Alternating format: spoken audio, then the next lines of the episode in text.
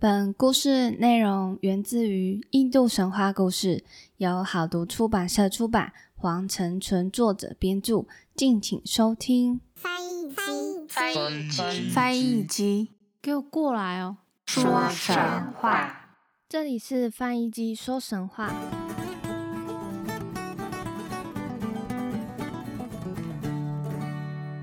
欢迎收听翻译机说神话，我是翻译机。今天好像在新家录是有一点回音呢。是的，没错，我搬家了。现在就是呃，从原本的地方，然后搬到另外一个地方。原本的地方已经生活十几年了，然后到新的地方完全不适应。我真的很害怕，就是去上班的路途上会走错。那目前呢，就是新现在是新家的第二天，二到三天。那目前慢慢适应当中。那有什么新消息呢？会再跟大家说明哦。那今天呢，印度神话结束了之后，我们就会休息两个礼拜，让我好好准备一下波斯神话的部分。再来，我们就要进入到第六季波斯神话了。嗯，不知道为什么，就是想到波斯就会就是有这种嗯的感觉。而今天呢，主要还是延续到上一集的内容，主要是释迦摩尼的部分。在那，它除了就是有上一集的转世之外，其实呢，它在不同的地方还有不同的转世。那这些呢，就会叫做什么什么本身。它其实还蛮多本身的，像是真理本身、寄养本身、葫芦影、齐心协力、竹蛇，有的像鳄鱼等等。而今天呢，就是替大家挑出来非动物的本身，像是什么真理啊、葫芦影啊。之类的，那剩下的内容呢？也许大家可以去嗯买这本书，再去做参考。其实里面还有讲到很多的故事跟一些英雄的部分。那因为碍于篇幅的关系，所以我就没有呃一一说明给大家听。那大家对于印度神话有兴趣的人，也欢迎大家去买这本哦。那我们就今天呢，就稍微揭露非动物本身的篇章出来跟大家分享。那就开始今天的神话吧。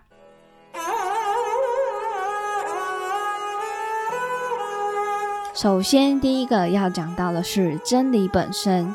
古时候，当范寿王在迦斯国治理国家的时候，菩萨转身到一个商队队长家，长大成人后，带着五百辆车从东到西、西到东，四处经商。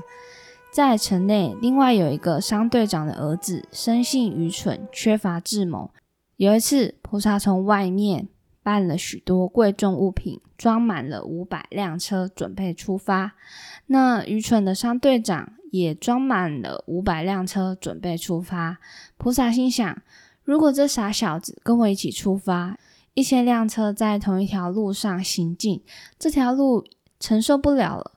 人的柴火、饮水及牛的草料等等也难以解决，因此或者要他先走，或者我先走。于是菩萨将那个人召来，向他说明情况，然后问：“朋友啊，我们俩不能一起走，你愿意先走还是后走呢？”那个愚蠢的儿子就想一下，嗯，我先走，好处多。车可以走没被破坏的道路，牛可以吃没被啃过的草，人可以享受新鲜的咖喱叶和干净的水。我还可以在任意标价卖掉的货物。于是他就回答：“朋友，我先走。”但菩萨却认为后走的好处比较多。他是这么想的：先走的车队压平坎坷的道路，我的车队就能在平坦的道路上行走。先走的牛群吃掉又硬又涩的老草。我的牛群就能吃掉又嫩又甜的新草。先走的人采去老咖喱叶，我的人就能享受鲜嫩的咖喱叶。在没有水的地方，他们为挖井找水，我们就能在他们挖好的井里面取水。商品的卖价最伤脑筋了，我后去就能按照他们的定价卖掉货物。菩萨想到这些好处，欣然同意。这位愚蠢的商队儿子啊，就带领着车队出发。渐渐的，他们越过有人烟的地方，来到险境的路口。所谓的险境共有五种，分别是强盗险境，就是有强盗当道；猛兽险境，就是有猛兽狮虎当道；干旱险境就是没有水可以沐浴和饮用；恶魔险境就是恶魔当道；最后一个饥饿险境就是缺乏食物。眼前呢，遇到是这五个险境中的干旱险境和恶魔险境。这位商队长的儿子啊，就在车上安置了一些特大的水罐，驱车进入这长长的险境。当他到达险境时，住在那里的夜叉心里想：“我要让他们倒掉带来的水，使他们身体虚弱，然后把他们通通吃掉。”于是夜叉就幻化成一辆漂亮的车子，套上雪白健壮的公牛，带上一两个手持雕弓、箭袋、盾牌、刀剑的随众，自己坐在车上，俨然像个君王，头戴青莲白莲，头发和衣服湿漉漉的，车轮粘着泥浆，从相反方向驶来。他的随众前前后后簇拥着他，头发和衣服也是湿漉漉的。他们头戴青莲白莲花环，手捧红莲白莲花束，嘴里嚼着藕块，身上淌着泥水，随车走来。商队在旅途中，只要遇到逆风，商队长就会由随众围绕保护，走在车队前面，以免吃到车辆刮起来的尘土。同样的道理，如果遇到顺风，就走在车队前面。这时候正刮着逆风，商队长走在最前面。夜叉见他走来，将自己的车让到道路旁边，热情的招呼他：“你们上哪去啊？”商队长也把自己的车让到大路旁，腾出车道，站在一旁向夜叉说：“朋友，我们从城内来，你们头戴青莲白莲，手捧红莲白莲，嘴里咬着藕块，身上淌着泥水，是不是你们在前面路上遇见大雨？”遇见长着各色莲花的池子呢？夜叉听了他的话，就说：“朋友啊，这还用问？前面就能看见一片苍翠的树林，再往前，整个森林里全都是水。那里经常下雨，坑坑洼洼积满雨水，到处都有长满莲花的池子。”商队的车辆依序前进。夜叉又问：“你带着这些车辆要到哪去啊？”商队长回答。我们要去某个地方。之后，夜叉又问：“这些车上装的是什么货啊？”商队儿子回答说：“装了这个，还有那种货。”夜叉问：“后面这辆车好像很沉诶，装的是什么啊？”商队儿子说：“全是水。”夜叉说：“你们在过来的这段路上带着水是对的，再往前走就不必带水了。前面有的是水。”你们砸破罐子，放掉水，走起来就轻松多了。接着又假意的对随众说：“走吧，我们耽搁了不少时间了。”夜叉走了一段路，走出商队的视野，便返回自己的夜叉城。这愚蠢的商队儿子啊，确实愚蠢。他听信了夜叉的话，便砸碎水罐，放掉所有的水，然后驱车前进。结果前面路上一滴水也没有，大家喝不到水，焦渴难忍。他们硬撑走到太阳落山，才卸下车，围成车阵，将牛拴在车轮上。牛没有水喝，人没有粥吃，精疲力竭的人们东倒西歪躺在地上。午夜时分，夜叉们从夜叉城出来，杀死所有人和牛，吃光了肉，扔下骨头走了。就这样，由于一个愚蠢的商队儿子，整个商队遭到毁灭，尸骨遍地。五百辆装满货物的车子依旧停在那里。就在这愚蠢商队儿子走后的一个半月，菩萨才带着五百辆车从城里出发。不久，他们也到险境入口处。菩萨灌满水罐，带足用水。他们在营地击鼓，召集众人，宣布。未经我的同意，你们不准动用一滴水。这一带有许多毒树，凡是你们过去未曾吃过的树叶、花果，未经我的允许，也不准随便使用。他这样告诫众人后，带着五百辆车进入险境。当他们到达险境中心啊，夜叉呢就又想要故技重施，出现在菩萨迎面的道路。菩萨一看到他，心中就有数。嗯，这一带没有水，才叫做干旱险境。这家伙面无惧色，两眼通红，又没有影子。不用说，那个先走的商队一定是全军覆没，被夜叉吃掉了。于是他对夜叉说：“你们走吧，我们是商人，不亲眼看到水，我们绝对不会轻易倒掉储水的。”夜叉悻悻然的走了一程，便返回自己的夜叉城。夜叉走后，众人不解的问菩萨：“尊者啊，既然这些人说前面水源丰富，我们为什么不把水给倒了呢？”菩萨听了这段话，先停车，将众人召集在一起，问。你们当中有谁听说这一带有水塘或是莲花池的呢？大家回答：尊者没有听说这一带叫做干旱险境。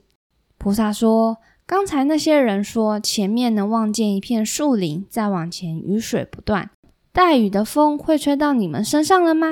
大家说没有，尊者。菩萨说：你们有谁看见云彩了吗？大家回答：没有，尊者。你们有谁看见闪电吗？大家说没有，尊者。你们有谁听见了雷声吗？大家说没有，尊者。菩萨说：那些家伙不是人，而是夜叉。他们到这里来是要哄骗我们倒掉水，使我们精疲力尽，然后吃掉我们。先走的商队啊，一定是在焦渴疲乏中被夜叉吃掉了。今天我们就会看到，你们一滴水也不能浪费。快上路吧！菩萨吩咐众人继续前进，走着走着，果然看到了五百辆装满货物的车子和遍地狼藉的骨骸。菩萨吩咐卸下车辆，围成宿营地，让众人和牛群吃饱晚餐，让牛群躺在人群中间，而他自己带着随众彻夜警戒，直到天明。隔天清晨，他们整理行装，喂饱牛群，挑选结实的车辆，淘汰损坏的车辆。装上贵重的货物，舍弃廉价的货物。到达目的地后，菩萨以两三倍的价钱卖掉货物，然后带着众人安全的返回城内。第二篇，齐心协力本身。古时候，当范寿王在城内治理国家时，菩萨投胎为鹌鹑，与千只鹌鹑一起住在树林里。那时候，有个捕鸟师来到他们住处。他先是模仿鹌鹑叫，等鹌鹑聚在一起时，就撒出网将它们网住，然后收紧网将它们捆作一团，装进篮子带回家。他靠卖这些鹌鹑为生。有一天呢，菩萨就对鹌鹑们说：“这个捕鸟师啊，要灭绝我们的种族。我有个办法，可以使它抓不到我们。”以后，当它把网藏在你们头上时，你们每只鹌鹑都把自己的头伸出网眼，一起带着网飞到你们愿意去的地方，然后降落在荆棘丛中，这样我们就能从网底逃生了。鹌鹑们同意说：“好吧。”第二天呢，当网撒在他们头上时，他们就按照菩萨说的方法，带着网飞走，降落在一处荆棘中，从网底逃脱出来。捕鸟师呢，赶到荆棘丛中取下网时，已是黄昏时分。一连好几天，鹌鹑们都采取这种办法，所以捕鸟师总是一无所获，空手回家。他的老婆非常生气，骂说：“你每天都空手回家，想必你在外面另有吃饭的地方吧？”捕鸟师赶紧辩解：“冤枉啊，老婆！我绝对没有在另外的地方吃饭，只是那些鹌鹑现在齐心协力啊。每每当我撒下网，他们就带着网飞走逃脱。但是他们不会永远和睦相处的。你别担心，一旦他们中间发生争吵，我就能将他们一网打尽。回来时准叫你眉开眼笑。”此后不久，有只鹌鹑在飞落吃食时，不小心踩了另一只鹌鹑的头。被踩的那只鹌鹑非常生气的说：“谁踩了我的头？”而另外一只就说：“是我不小心踩了你，请别生气。”尽管已经这样赔了不是，那只鹌鹑依然怒气冲冲。于是这两只鹌鹑你一言我一语，争吵不休，互相讽刺的说：“我想是你独个儿把网带起来的吧。”菩萨见他们争吵，心想：一发生争执就会失去安全。现在他们不能带网飞起，因而将遭到灭顶之灾。捕鸟师的机会来了，我不能再待在这里了。于是他带着自己的同伴飞往别处。过了几天，捕鸟师果真又来了。他先模仿鹌鹑叫，等鹌鹑聚落在一起时，网住了它们。一只鹌鹑说：“你带着网飞起时，你头上的羽毛一定会掉光光。现在你飞吧。”而另外一只鹌鹑说：“你带网起飞时，你的两只翅膀一定会折断。现在你飞吧。”就在他们互相斗嘴的时候，捕鸟师过来捡起网，将他们捆在一团，装进篮子里带回家了。他老婆见了，笑逐眼开。第三篇名字本身，古时候在旦差史罗，菩萨是举世闻名的老师，向五百名弟子传授经典。其中有个弟子叫做巴波格，意思就是有罪。他听着别人有罪来有罪去的喊着，觉得很别扭。于是他到老师那里说。老师，我这名字不吉利，请老师替我取另外一个名字吧。老师说：“孩子，去吧，到城乡各地走走，找一个你中意的吉利名字。我将参照你带回来的名字，给你另外取一个。”隔天呢，这青年就带着干粮出发了。他走过一村又一村，来到一个城市，那里刚好死了一个人。他看到送葬的亲属将死者抬往坟场，便问。这死者叫什么名字啊？他叫做长寿。青年纳闷的问：“ 长寿也会死啊？”村人嘲弄的摇头说：“不管是叫长寿还是短寿，人总是要死的。名字只不过是个称呼罢了。看来你是个傻瓜呀！”听了这番话，青年又对名字感到淡漠了。然后他进入城里。这时候，有一家主人将一个女奴推倒在门口，用绳索抽打，责怪她没有交出赚来的钱。青年刚好走过这条街，见到女奴遭殴打，便问他叫什么名字啊？别人回答他叫做护财。青年问：既然名字叫护财，怎么会交不出一点工钱呢？那那个人哈哈大笑的说：哈哈哈。不管是叫护财还是私财，她总归是个穷婆娘，名字不过是个称呼罢了。看来你是个傻瓜。听了这番话，青年对名字更加感到淡漠。他离开这个城市，中途他遇见一个迷路的人，便问先生：“你为何瞻前顾后的团团转呢？”这位迷路的人回答：“尊者，我迷路了。”这位青年就问他：“你叫什么名字啊？”这位迷路的人就说：“我叫指路。”青年回答：“指路也会迷路啊？”那位迷路的人回答：“不管是叫指路还是迷路，都会迷路的。名字只不过是一个称呼罢了。看来你是个傻瓜。”啊！听了这番话，青年对名字完全淡漠了。他回到菩萨那里，菩萨说：“孩子，你回来了，喜欢哪个名字啊？”青年回答：“老师啊，我想明白了。”名字只不过是一个称呼罢了，靠名字不能取得成就，只有靠业才能取得。我的名字还是照旧吧，不用改了。第三篇干粮本身。古时候，当范寿王在城内治理国家时，菩萨转身到大臣家里，长大后成为国王的法政顾问。那时候，国王疑心儿子要谋害他，便将儿子赶走。儿子带着妻子出城，住在加斯国的一个村子里。不久，他听说父亲去世，心想：“我要继承王位了。”便动身返回城内。途中，有人给他一包干粮，说：“这是给你妻子吃的。”但是，这位儿子独自享用，不给妻子吃。妻子非常苦恼，心想：“这个人呐，真自私。”他回到城内呢，如愿登上王位，立妻子为王后。他认为这对于妻子已经是相当足够了，因而不再给他其他应有的尊敬和荣誉，也不关心他的生活。菩萨心想：我们这位王后尽心伺候和真心爱护国王，而国王却毫不关心她。我应该让国王尊敬她。于是他来到王后那里，行过礼，站在一旁。王后问。有事吗，尊者？菩萨说：“王后啊，我们应该怎样侍奉你？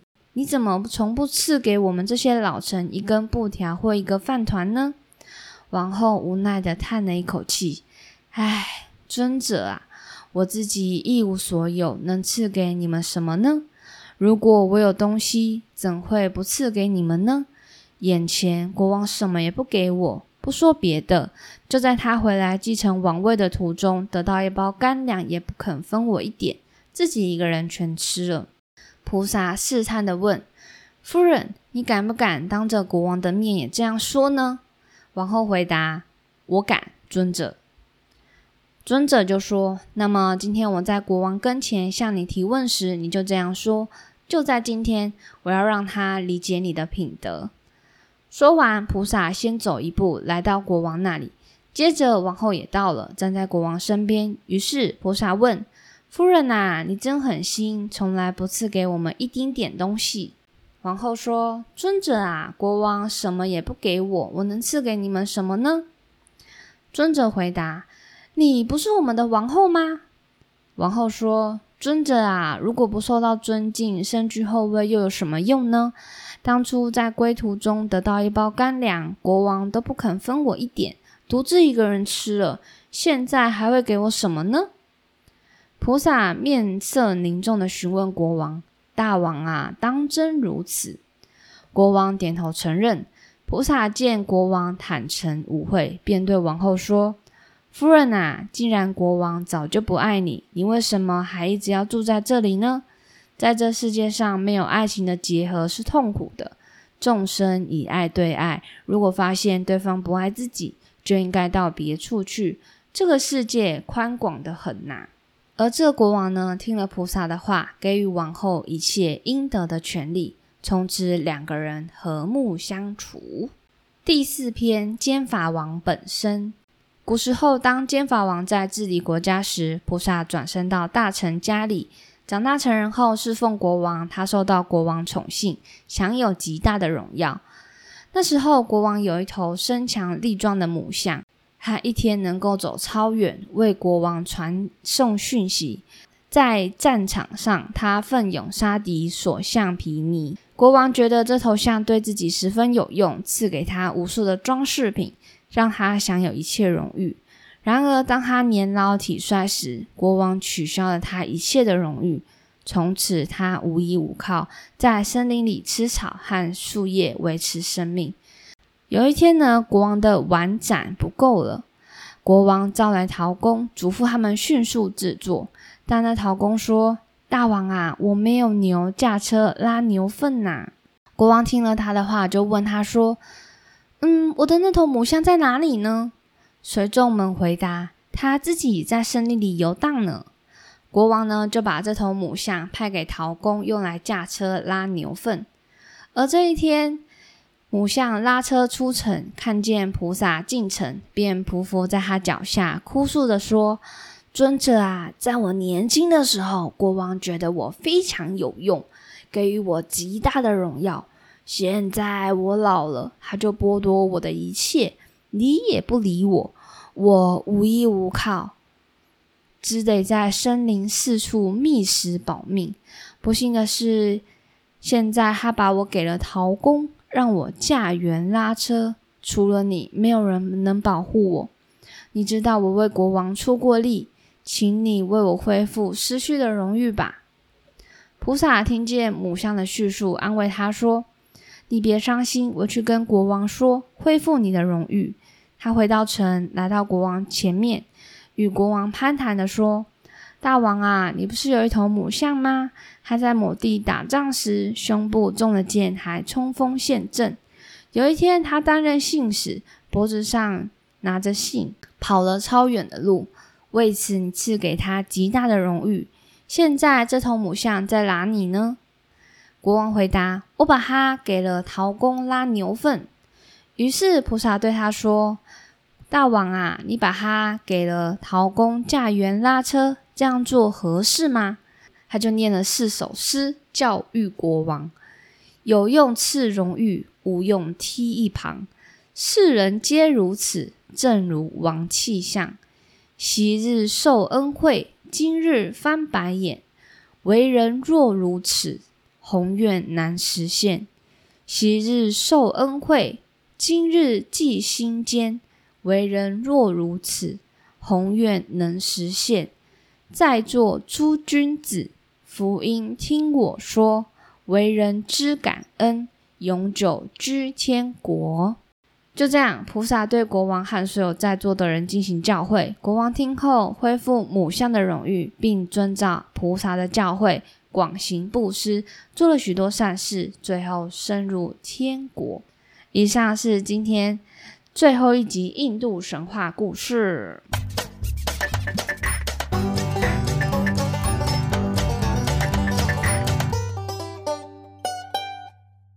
由此可见呢，其实菩萨转身都是带给人们的一些信仰啊，跟一些概念。像是第一篇就是真理，它其实就如同题目说的，要带给人们一个真理。你看着对方呢，虽然说他整个很泥泞，然后走过来，但是其实你没有听说这附近有池子或者是一个树林吧？眼见不一定为真啦。对啊，所以就是你必须要相信这个真理所在。第二篇呢，其实就是要讲述齐心协力的一个部分。其实菩萨这时候呢，也是转身为鹌鹑，那他就是要带领鹌鹑同心协力度过这个难关。那没有想到，就是嗯，其中竟然出了差错。当当一群人呐意见有分歧的时候，同心协力呢就不复存在。他应该是要告诉我们说，当有一个团队在的时候，要共同做一件事情的时候，应该就是要放下对别人的偏见，以团队下去做思考，要真心的呢，就是为团队制造一些成功啊，嗯，气氛啊，同心协力啊，这应该就是我们要所做的事情。其实我们人类呢，都生活在小小的社会当中。从学校就是一个小型社会，再呢到真的出社会之后，那个其实那个人情冷暖真的非常明显。你今天跟大家好，明天呢他可能就是踢你一脚的那一个人。嗯，这样讲好像不太对。再来第三个就是名字本身，其实名字真的就是一个称呼罢了，就是我知道你的名字，你知道我的名字，我只是这样叫你而已。虽然说，呃，对于名字来说也有很多，比如说名字学啊、算命学啊，但其实对于一般人来说，我就是只知道你这个称呼，所以其实名字有什么意思其实不重要。我相信就是，嗯，这位菩萨老师就是要带给这位青年呢。这样子的一个概念，就是虽然说你名字听起来啊像是有罪的，但真的代表你有罪吗？没有啊，就是只是一个称呼而已。名字有代表什么吗？长寿的人，你可能会死亡，也可能会死去；护财的人呢，也有可能是贫穷；叫指路的人呢，也有可能会迷路。所以呢，你有罪，你你的意思是有罪，真的是有罪吗？当然就不是啊，对不对？就不要在意其名字的意思。其实名字就只是一个称呼罢了。再来就是干粮篇，但我觉得菩萨在干粮篇的这个观点也很奇怪，就是你干粮呢都自己吃，然后不分给妻子吃，也就是说啊，他不爱你了，这感觉很奇怪啊。可以想到这个国王是很自私的，但这样子就不爱对方了吗？他其实是不是他应该是想要叫皇后能够离开他啦？而其实菩萨在这里面有练了两首诗，分享给大家听：以爱对爱，以善对善。他不爱你，你别爱他；他若无情，你别爱他。鸟离枯树，世界广大。也就是说，其实呃，你都不爱他的话，那就离开他吧。你这只鸟离开了这个树，张开翅膀之后，其实外面的世界还是很广大的。最后一篇是。兼法王，其实兼法王的这一篇大概就是要教我们饮水思源、知恩图报的概念。你看，像是诶，如果你能够知感恩呢，死后就能够永远居住天国耶，就不用被审判了耶，是不是？那当然就是要做好事啊，然后要知恩图报啊。那以上呢，就是今天的最后一篇印度神话故事。其实印度神话。这本书其实真的非常精彩，里面还有一些故事真的没有跟大家分享，像是英雄的故事，我觉得是非常好看的。大家也可以多多去推广这本书哦。那喜欢我的听众朋友们，也可以到 Instagram 或是 Facebook 搜寻“翻译机说神话”，并可以留言，也可以多多推广这个节目给周遭的朋友们。那我们就两个礼拜后波斯神话见喽，大家拜拜。